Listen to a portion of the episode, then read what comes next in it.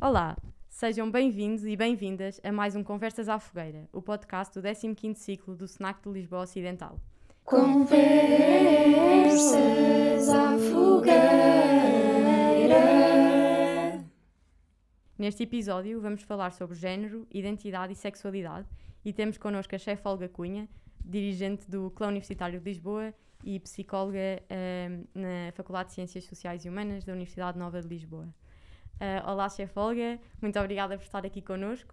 Uh, e gostávamos então de começar uh, por falar um bocadinho sobre, sobre o seu tema, de, de, da sua tese, que foi então, para quem não sabe, os adolescentes e a sua sexualidade, conversas com adultos no contexto do movimento escotista, um estudo exploratório. e gostávamos então que nos falasse um bocado sobre este tema e aquilo que, que levou a escolhê-lo, e assim um bocado as conclusões e aquilo que, que acabou por estar a trabalhar neste sentido. Olá, boa noite. Uh, muito obrigada pelo convite, é um prazer enorme estar aqui convosco. Um, na altura, portanto, essa é a minha dissertação de mestrado. Uh, na altura, quando uh, fiz, portanto, isso foi no âmbito do, do mestrado de Psicologia da Saúde, e, e pareceu-me ser, eh, porque sou dirigente há muitos anos no CNE, Uh, e na altura estava no, na, na, Junta Central, uh, houve, senti que havia necessidade de, da formação, nomeadamente na formação de dirigentes e não só, de trabalhar este, esta temática. Uh, isto é um, é um tema, pronto, a tese já tem um, quase 10 anos, já tem mesmo 10 anos, mas há muitos temas que lá estão que se calhar continuam hoje atuais na sociedade, e, e mas que, mas se calhar com, com, com perguntas diferentes. Na altura, nós, reparem que isto foi feito, portanto, ali em 2005, 2006, por aí, um, e na altura nós tínhamos uh, estado a fazer no CNE a formação uh, de dirigentes, os novos cursos, que são os cursos anteriores a este novo sistema de formação. Portanto, houve na altura uma renovação também desse sistema de formação e uma das áreas que foi introduzida também porque foi uma altura em que se já estava a pensar nos fáceis e havia a área da afetividade e, portanto, sentiu-se a necessidade de criar módulos que respondessem um bocadinho a estas questões mais da área do, dos afetos e da sexualidade em geral. Que, que sempre foi uma temática Uh, um bocadinho uh, difícil para todos nós na sociedade em geral. Se vocês pensarem bem, hoje em dia, se calhar 10 anos depois, é interessante perceber que se começa a falar na sociedade de questões como género, LGBT, etc um, também no âmbito também das, das políticas públicas que têm saído, mas há 10 anos atrás isto não era, não era assim. Portanto, e, e mesmo a educação sexual que havia nas escolas, eh, que poderia ser, por exemplo, um, um sítio onde nós fomos buscar algum material, também ainda era, muito, ainda era muito incipiente. Portanto, havia escolas que aplicavam e faziam, havia escolas que não faziam. E, portanto, eu, na altura, como psicóloga, muito jovenzinha, com o curso tirado há pouco tempo, uh, resolvi aliar o, o o trabalho que estava a fazer uh, numa escola básica e aproveitar esse material e, e, trazer também para os escuteiros, juntamente com outros dirigentes, enfermeiros ou da área da saúde, porque é sempre uma área que se liga à sexualidade, uh, e trazer isso para, para o CNE e começar a trabalhar no âmbito da formação de dirigentes, sobretudo.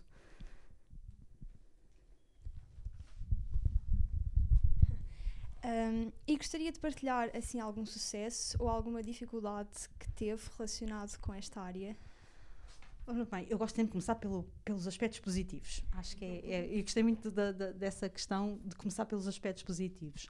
É assim, o, em termos de, de aspectos positivos, foi como era uma necessidade sentida no âmbito da formação, houve uma colaboração de vários dirigentes dentro das equipas de formação das regiões que, que, que, colaboraram e ajudaram. Por exemplo, a dissertação uh, foi feita com a metodologia dos focos grupo e os focos grupo uh, foram cinco focos grupo que uh, se procurou perguntar a, dirigentes dos vários níveis, ou seja, um focus grupo foi feito com pessoas que estavam no nível nacional, um que estavam no nível regional, com um agrupamento de formadores e dirigentes de unidade e portanto e todas as pessoas colaboraram e uh, se a primeira pergunta era sempre um bocadinho mais complicada de começar a responder a determinada altura o meu papel como moderadora até deixou de ser necessário porque se instalou uma, uma conversa muito interessante entre as pessoas. Portanto acho que isso foi foi algo muito positivo porque se começou a falar sobre sobre o assunto. Um, e sobretudo das dificuldades que as pessoas sentiam no seu dia a dia com as suas secções que eu também sentia, por exemplo, nos professores nas escolas ou, neste caso, no, no âmbito profissional. Um, e até de alguns pais. Eu tenho alguns anos já de trabalho com pais e os próprios pais às vezes também uh, verbalizavam esta dificuldade: como é que eu vou. Nunca ninguém falou comigo sobre isto. Como é que eu vou falar uh, sobre estas questões com, com os meus filhos? Portanto, isto é, é uma, uma temática transversal à sociedade uh, e, e, portanto, isso foi um dos sucessos: foi falar e haver material. As dificuldades. As dificuldades inerentes a estes projetos é sempre. Um, eh, pensar quais são os objetivos, e neste caso era módulos de formação. Um, a dificuldade prendeu-se sobretudo com, com a pouca existência de material em português, uh, tirando, uh, tirando, nomeadamente o material da Associação para o Planeamento Familiar, não existia na altura muitas outras organizações que tivessem materiais traduzidos e preparados para trabalhar com as várias faixas etárias. Portanto, eu penso que essa foi a maior uh, dificuldade. Ok, pronto. Então, nós agora vamos passar para uma das rubricas do nosso podcast, o Desmistificar. Uh, é um momento do podcast em que nós pegamos em alguns mitos sobre os temas deste episódio e falamos um pouco sobre eles para, como diz o título, uh, os desmistificar. Então, nós trouxemos cinco mitos relacionados com a sexualidade, mais concretamente ligados à comunidade LGBT.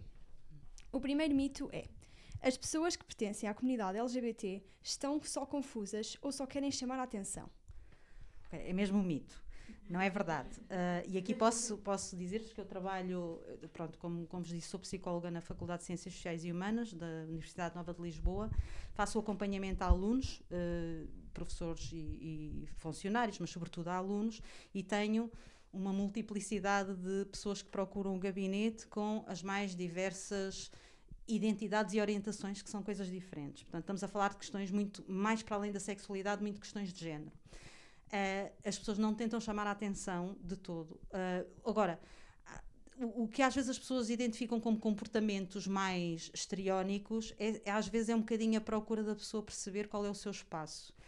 Não, ninguém acorda de um dia para o outro a achar que tem uma identidade que não encaixa com aquela que, que é maioritariamente ou normativa à sua volta, nem ninguém acorda um dia a dizer uh, eu pronto, sou, gosto mais de rapazes ou de raparigas, ou seja, eu tenho uma orientação sexual diferente também daquela que é uh, normativa. Normalmente são processos que são feitos com muito sofrimento, às vezes são vividos, por exemplo, nós temos muitos alunos deslocados, muitas vezes são vividos em Lisboa de uma forma uh, mais tranquila, mas depois há como que uma dupla vida quando vão a casa, os pais não sabem ou desconfiam, mas não se fala, uh, não, não, não revelam aos pais as suas relações, não levam o namorado ou a namorada à casa, portanto, não, não é de todo, uh, não é de todo, como dizem os brasileiros, frescura, de todo. E agora, uh, passando ao segundo mito, e é mesmo bom porque encaixa também no que estava agora a dizer, uh, do facto de ninguém acordar de um dia para o outro e decidir ou, ou, ou dizer que tem certa orientação sexual ou que se identifica com certo género. Uh, o nosso segundo mito é então que a orientação sexual e a identidade de género, que são então coisas que, não, que são diferentes, mas que as pessoas põem no mesmo saco muitas vezes, são escolhas. Pois não são. Um, e isso já é algo que, que, a própria Organização Mundial de Saúde já diz há imenso tempo. E quem tiver, uh, quem tiver interesse por estes temas pode, por exemplo, procurar na SIG, na, na, na Comissão de Igualdade de Género, que, é um, que, que, produz documentos muito, muito interessantes.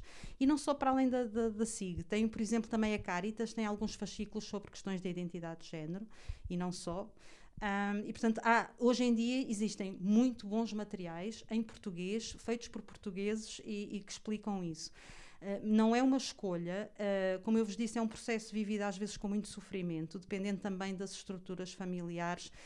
So, e, e, aí eu acho, por exemplo, os escuteiros são, são algo que podem ser muito acolhedores. Uh, ou não, não é? dependendo do grupo de, de amigos e da secção onde se está, etc. Portanto, um, porque causa muitas dúvidas. Um, é, é, são coisas muito, muito.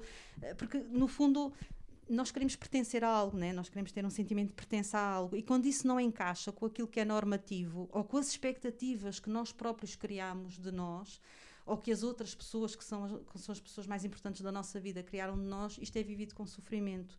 Uh, portanto, não é uma escolha. Também não existe uma idade uh, não existe uma idade única uh, do parecimento destas questões. Claro que está muito ligada à questão do, do, da adolescência, maioritariamente, porque, um, porque é quando nós começamos a, a, a descobrir-nos a nós próprios o que pensamos, o que sentimos, por quem sentimos, quem gostamos, e é muitas vezes nessas primeiras relações um, que, que, se percebe que.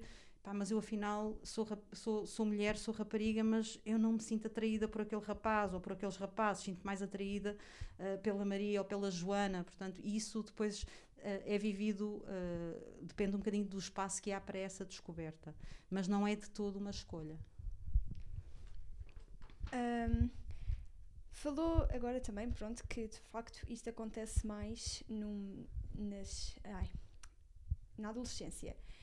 Mas há um mito que indica que a informação sobre a homossexualidade ou a transexualidade põe em perigo as crianças e os jovens e confunde-os e faz com que estes achem que são gays, trans, etc.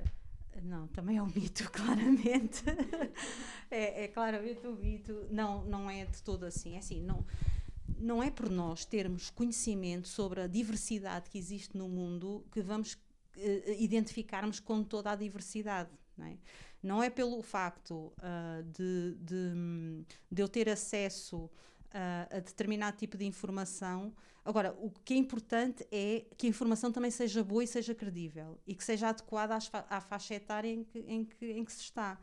Uh, e depois ir respondendo às perguntas que são feitas. Por exemplo, eu estou a pensar, sei lá, no, no, nas crianças de, da idade dos nossos lobitos é natural que eles vão, vão veem televisão, bem, hoje em dia o pessoal não vê muita televisão, vê mais outro tipo de. de mas, mas vão tendo acesso à informação e ouvindo discussões um, e debates que é natural que lhes suscitem curiosidade. O ideal é que quando eles perguntam, poder-se responder de uma forma clara, direta ao que eles perguntam.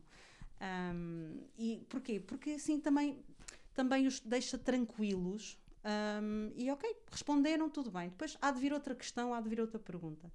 Uh, quando, quando se entra na adolescência, já há outras questões que, que, pronto, já há outro tipo de material e informação que se pode dar, mas não é o termos acesso à informação, aliás, pelo contrário, se tivermos acesso a boa informação, e, uh, informação e formação, Uh, vai-se primeiro vai-se poder desconstruir rapidamente esse, os mitos que, que, nós vemos com mais frequência, vai-se poder descansar de alguma forma um, ou seja, vai-se poder ter conhecimento e vai-se poder alargar horizontes e ter a noção de que realmente existe esta diversidade no mundo e que não vem mal ao mundo por causa disso, por causa das pessoas serem diferentes. Hoje estamos a falar de género, mas se calhar podemos falar de outras questões que gostamos. Uh, nem toda a gente é, é, do mesmo clube, do mesmo partido, embora aí digam, ok, mas isso é uma escolha, tudo bem, mas, uh, uh, mas por exemplo, sei lá, a cor dos cabelos não é uma escolha, nasce connosco. Não é? E temos uh, a cor da pele, etc. Portanto, são, quanto, se eu perceber que existe esta diversidade, um, se calhar vou aceitá-la de uma forma completamente diferente. Vou ficar um bocadinho mais tolerante, sem esquecer, aliás, até fico mais segura da minha identidade. Claro, nestes assuntos, cada vez mais as pessoas começam a perceber que muita da discriminação também acaba por vir da ignorância, não é? E por isso é que é muito e dos medos E dos medos. a falar sobre é? isto aqui. Um, e nesse sentido, e falando também de ignorância, uh, muitas vezes da ignorância vem a discriminação e a violência. E aqui o outro mito que nós tínhamos era que é possível justificar a discriminação contra pessoas LGBT por causa de crenças religiosas, culturais ou tradicionais. Claro que não, porque também é um mito, obviamente. Aliás, nenhuma crença religiosa, económica, social, cultural justifica qualquer tipo de violência, nem na, nem na nossa sociedade. Aliás, uh, uh, ouvimos muitas vezes criticarmos determinado tipo de povos pelo tipo de violência que exerce sobre as mulheres, etc. Uh, e eu pergunto então qual é a diferença de, de, de, quando fazemos também o mesmo, ok, com grupos diferentes, mas o, o comportamento é o mesmo. Agora, o problema é que as pessoas têm muitos receios, têm muitos medos. E depois nós também não nos podemos esquecer de uma coisa. Um, vem o 25 de Abril, uh, no domingo, e, e, o 25 de Abril tem, faz 47 anos. Antes do 25 de Abril, as mulheres, por exemplo, em Portugal, não tinham direito a voto, não podiam ter cartões de visita do mesmo tamanho dos maridos, uh, não podiam sair do país sem autorização, não tinham direito a um passaporte próprio, a não ser que fossem chefes de família, etc. Portanto, mesmo assim, em 47 anos, uh, houve até uma certa evolução. Ainda estamos longe do que seria útil, mas, mas houve uma certa evolução. E, e ao não respeitarmos, uh, e as questões de género estão muito ligadas às, às questões feministas, e não estou a falar do feminismo mais, mais radical, estão muito ligadas às questões feministas, e, mas é, é sobretudo a essência do respeito pelo outro e pela diferença do outro e pelo lugar do outro no mundo. Portanto, não, não, eu acho que tem muito a ver realmente com receios, com perda de poderes. Um, no fundo, há pessoas que, que uh, reparem que havia muitas histórias, temos muitos ditados e muitos ditos uh, que se diz enquanto as pessoas foram crescendo: ah, estás a chorar como uma menina, uh, és um mariquinhas. Portanto, todo um conjunto de ditos que são que são que eram falados Claro que não era com a intenção de magoar, mas a linguagem tem uma importância muito grande na, na demonstração das nossas atitudes e do nosso pensamento para com os outros. Ok, então vamos agora para o último mito que diz uh, experiências sexuais enquanto jovens são indicativas da orientação sexual da pessoa posteriormente enquanto adulto. Não, de todo. Uh, também é um mito é perfeitamente natural isso está uh, estudado cientificamente e, e, pronto e depois se, se, alguém perguntar também poderei dar referências que é perfeitamente natural que existam uma série de experiências uh, ligadas à sexualidade desde que somos pequenos e o próprio Freud explicava isso a questão da fase oral etc pronto a gente acha que são os clássicos mas que é verdade por exemplo, a, a, a, o brincar com os genitais quando se é criança de 2, 3 anos é uma coisa perfeitamente normal. O conhecimento do nosso corpo, se nós não vivermos bem com o nosso corpo, não vamos vi viver bem com as outras pessoas. Uh, e, e nós só vivemos bem com o nosso corpo se o conhecermos. Portanto, é, é muito importante que ao longo de, do crescimento e do desenvolvimento hajam algumas experiências sexuais. Agora, claro que as experiências sexuais de um adulto é completamente diferente de uma criança. E é isso que faz depois a diferença uh, quando, quando se percebe que, que não, não faz parte, pronto, que aquele tipo de comportamento já é um comportamento sexualizado adulto naquela idade pode ser indicativo de outras coisas mais complicadas, como abusos, etc. Mas todas as idades têm comportamentos sexuais de exploração e isso não vem, uh, não tem problema nenhum. Também é natural que na adolescência, por vezes, haja exploração de, de, de, de, algum, de algum tipo de intimidade com ambos os sexos. Não quer dizer que a pessoa venha a ser homossexual ou bissexual, ou seja o que for. Portanto, normalmente essas coisas só ficam um bocadinho, na generalidade dos casos, ok?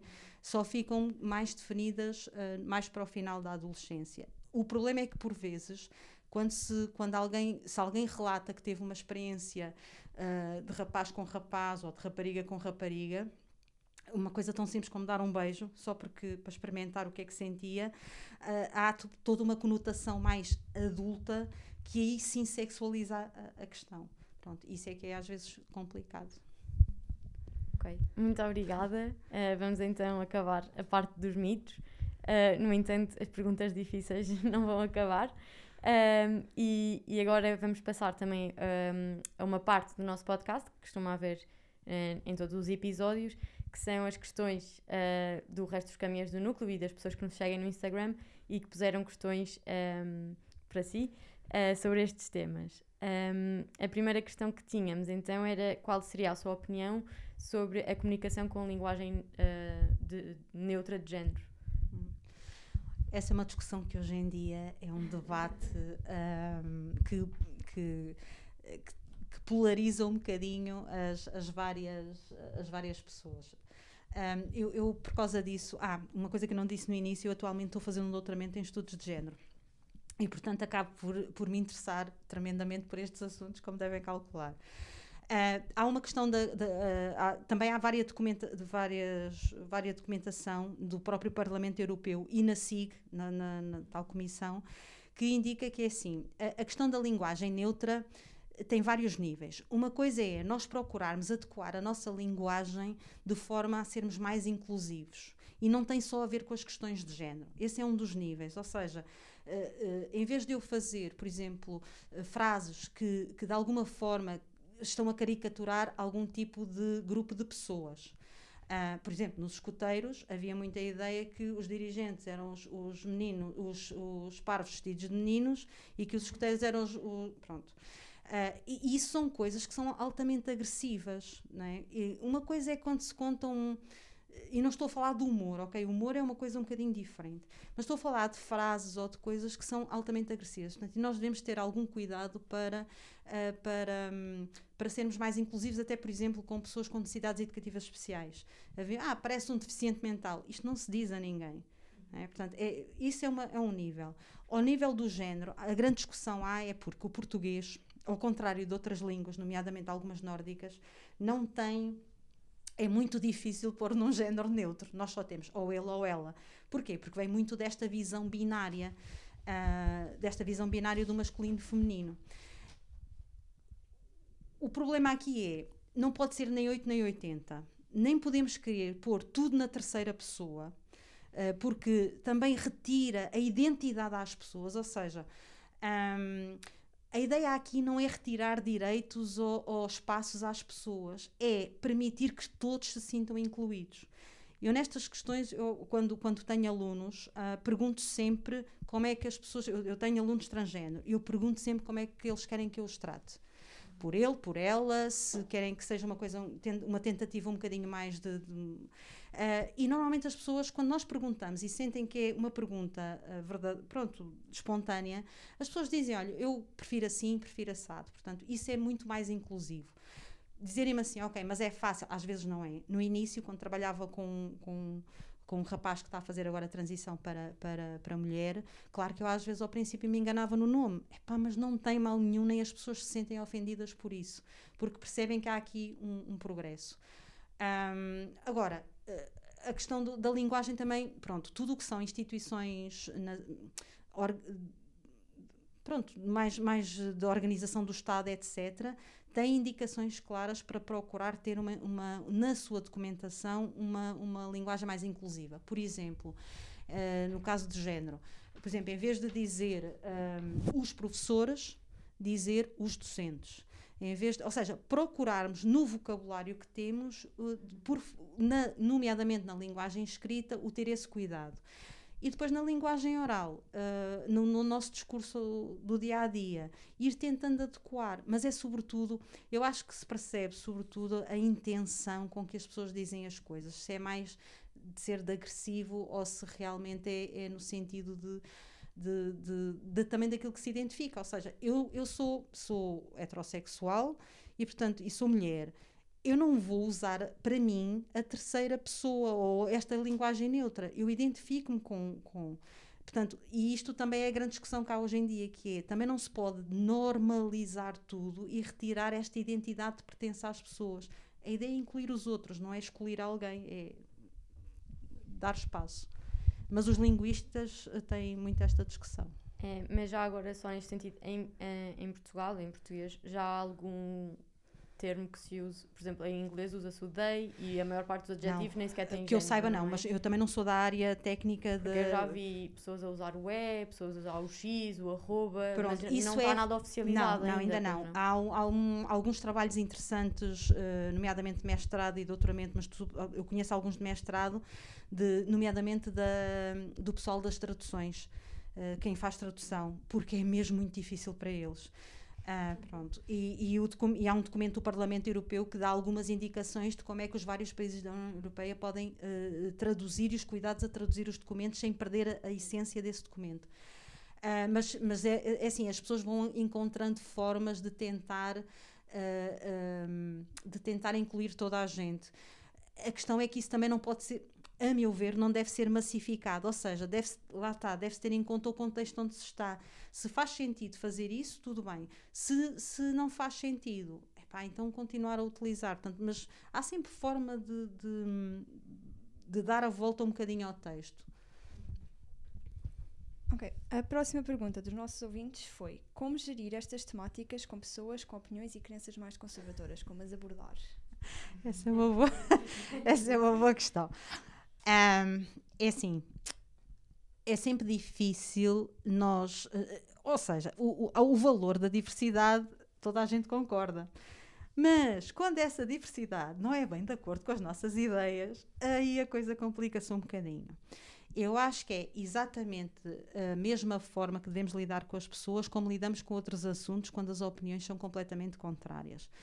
Eu, eu por princípio, acho que uh, hostilizar, ostracizar não vai, ou agredir não vai resultar. Ou seja, aquele tipo de comportamentos que às vezes vemos nas, não só nas, eu não sou nada contra as redes sociais, também gosto imenso e, e, acho que são ótimas ferramentas, mas quando nós vemos, por exemplo, um post de uma notícia qualquer, as primeiras duas respostas são a, a, a discutir as ideias da notícia, a partir daí são as pessoas a agredirem-se pessoalmente epá, nós aí não vamos a lado nenhum, nem nunca vamos conseguir passar uma mensagem. Se queremos avançar e evoluir em determinado tipo de mensagens, nós nunca vamos conseguir. Um, eh, se hostilizarmos ou entrarmos em confronto direto, não vai resultar. Uh, claro que as pessoas têm todo o direito de dizer, mas a pessoa diz uma coisa completamente tão contrária àquilo que eu, que eu acredito que, epá, então aí o melhor às vezes é, se a pessoa não está disponível para conversar sobre ideias, Pá, então às vezes o melhor é mesmo, é mesmo uh, ignorar.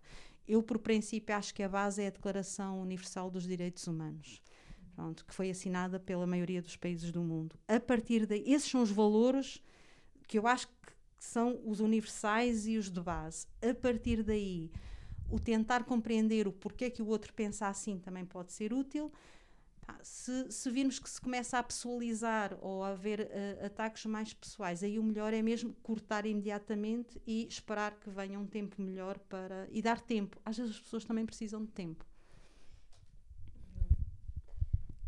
E a terceira e última pergunta uh, era uma pergunta que nos deixava aqui durante uma semana a conversar, que é que passos é que são ainda necessários serem dados na sociedade portuguesa no contexto desta temática? Um, passos grandes têm que ser os nossos governantes a dar e já há passos feitos. Uh, em 2018, eu não sei, pronto, vocês conhecem os ODS e a Agenda uh, 2030 das Nações Unidas. Dessa Agenda 2030, um, existe o, o, ODS número 5, que é sobre a igualdade de género, que tem lá uma série de, de coisas. Mas mais do que isso, uh, os países que ratificaram os ODS, e foram muitos e Portugal incluído, uh, em 2018 saiu legislação e saiu uma coisa que é a Estratégia Nacional uh, para, para, para a Igualdade de Género, etc. E a não discriminação. Dessa Estratégia Nacional existem planos. Portanto, em termos legislativos e em termos de políticas públicas, as coisas estão feitas e digo-vos desde já que Portugal costuma ter, e é, isto é, é, de consenso geral, é que as nossas políticas públicas são boas. O que é que falta fazer? É passar à prática. Pronto.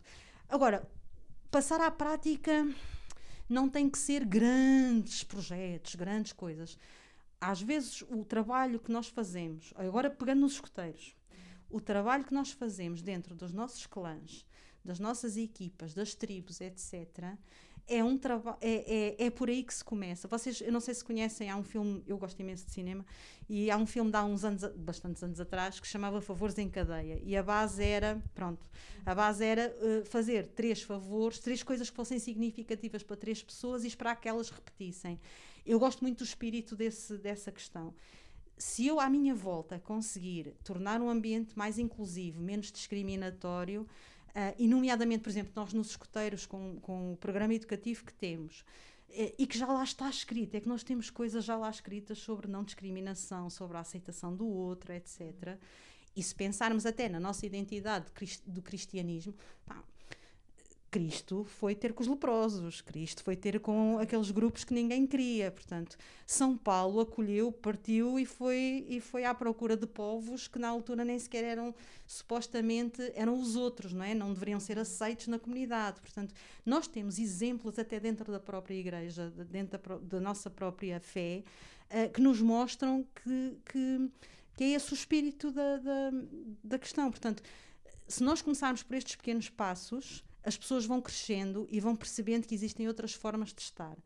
E, e eu acho que é por aí. E a educação leva sempre tempo. Portanto, temos é que investir. seja também agora um passo nesse sentido. Uh, que pronto, vamos estar a falar sobre estas coisas e esperamos poder levar estes temas tanto agora para os caminhões do núcleo como eles depois para os seus agrupamentos. Porque depois também levam para os seus pais, para as suas famílias. Exatamente. A ideia é discutirmos e, e, e, vamos também falar mais diretamente sobre questões da igreja também, para falar sobre essas temáticas. Ok, antes de nós terminarmos, uh, há alguma coisa que gostasse de dizer ou assim uma mensagem que gostasse de transmitir aos ouvintes? Um, eu acho que, que nunca tivemos uh, gerações tão, tão qualificadas e disponíveis para conversar sobre as coisas como as que temos atualmente. Um, a questão é não deixem de ter essa, essa capacidade essa coragem esse, e este horizonte um, e, e, não o deixem ficar só dentro dos escuteiros no fundo, nós não estamos a preparar uh, escuteiros para serem dirigentes, nós estamos a pre preparar pessoas para irem para a, para, para a sociedade e poderem também dar esse testemunho. Se, se fizerem isso, ouçam, temos, temos a sociedade ganha. Chefe Olga, tem sido incrível falar consigo. Isto é mesmo assim uma conversa digna de uma fogueira. Uh, mas pronto, estamos a chegar ao final e então queríamos agradecer-lhe muito por este tempo que tirou para falar connosco sobre género, identidade e sexualidade. Um, e sem dúvida que isto vai ser muito enriquecedor para nós, para nós atingirmos os objetivos do Cenáculo e também para, para nos ajudar na nossa vida como escuteiros e como membros de uma comunidade.